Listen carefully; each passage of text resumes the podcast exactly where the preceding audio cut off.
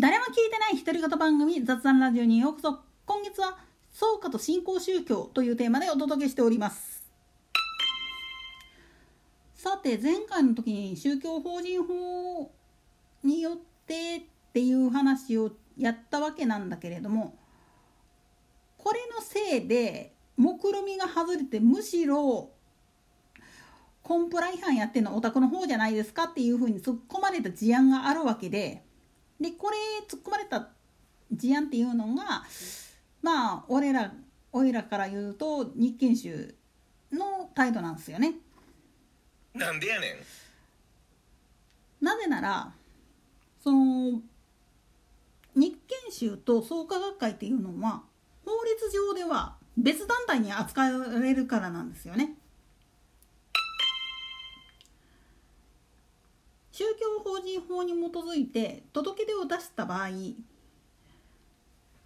その届け出を出した都道府県知事の許可が下りた時点でその許可を下ろしてくれた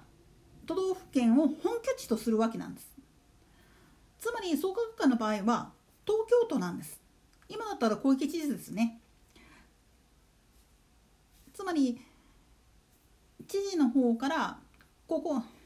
ここの団体はうちのところが許認可している宗教法人ですよ宗教団体ですよっていうことになってしまうと同じ宗派の団体であったとしても違う都道府県で届け出を出してしまった時点でもう別扱いになっちゃうんです。これ法律上でそういうふうになってるんですよね。だからいくら日研修が解散しろだとか会長の首を変えろとかガーが言ったとしてもこれガン無視していいわけなんですよね。組織として。逆にそれをガーガー言ってる側の方は宗教法人法とは別で刑法で名誉毀損罪だとか脅迫罪とか場合によってはそれで武力なんかを使った場合は暴行罪なんかは入ってくるわけです。こうなってくるともはやコンプラ重視っていうふうに言われてるにもかかわらずそれをガン無視してる時点でどっちがおかしいねっていう話になってくるんですつまりいくら宗教活動布教活動の一環としてやってますって言っても法律的な目で見ておかしいと思った時点でそれは批判される対象になっちゃうわけなんですよね。ですか？これ日本国内だけの法律ですけれども同じ理屈として同じキリスト教の教会がプロテスタントカトリックが隣り合わせで教会を持ってしまってそれでお互いにいがみ合いになったとしても届け出を出している場所が違っている時点で解散要求できないんですよね。これイスラム教徒も一緒です。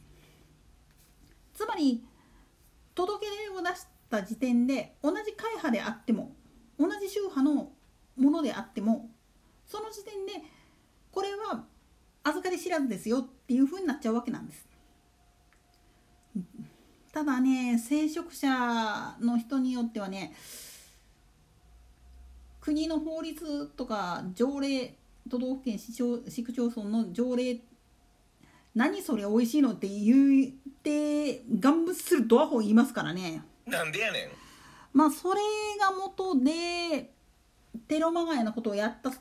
組織といえばまああそこなわけなんだけどここでは名前挙げません。あえて。なぜなら彼らにとって世界を変えるために何が必要かっつったら強引にでも自分たちの教えを進めようとしたわけです。でもそれって結局法令遵守が求められている社会において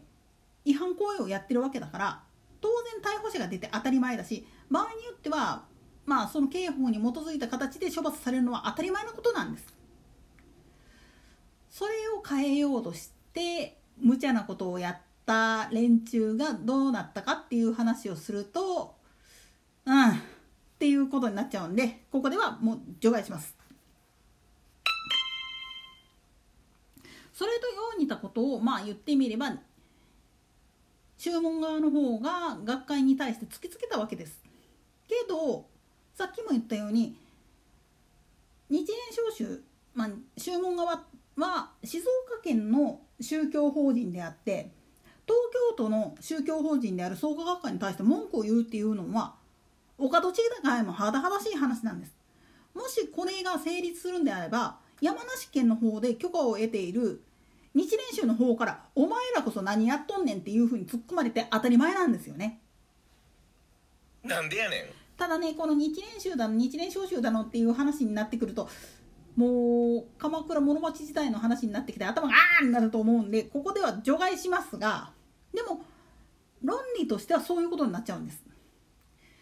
宗教法人法によって自分たちは違う存在として認められているんだからそこはそこで首突っ込むなやなのについつい首を突っ込んでしまうのは元の由来が宗門と学会員っていう関係の根底っていうのがもともと在家信者さんが集まった支援団体という意識で物事を見てるんですよね宗門側は。相対して世間の目から見るとどっちもカルト集団なんですよね。なんでやねん。まあ特にね我々も悪いところがあるっちゃあるんだけどね。一人の指導者にもうまるで神様のようにあげあがめ立てまつっちゃってるところがあってそれがキモいって言われてるのにもかかわらずだなっていう。ただ宗教っていうのは時としてそういう部分があるんですよね。だけど指導者が本当に優れているんであればそれはやめろって絶対に言えるんですよ。私を褒めたたえるのは構わないけれどもそれはひいてはあなた方自身も頑張ってるからでしょっていうふうにちゃんと指導できるんですよ。でもこの指導が届かないっていうのが歯がゆいんですよね。といったところで今回はここまで。それでは次回の講師までごきげんよう。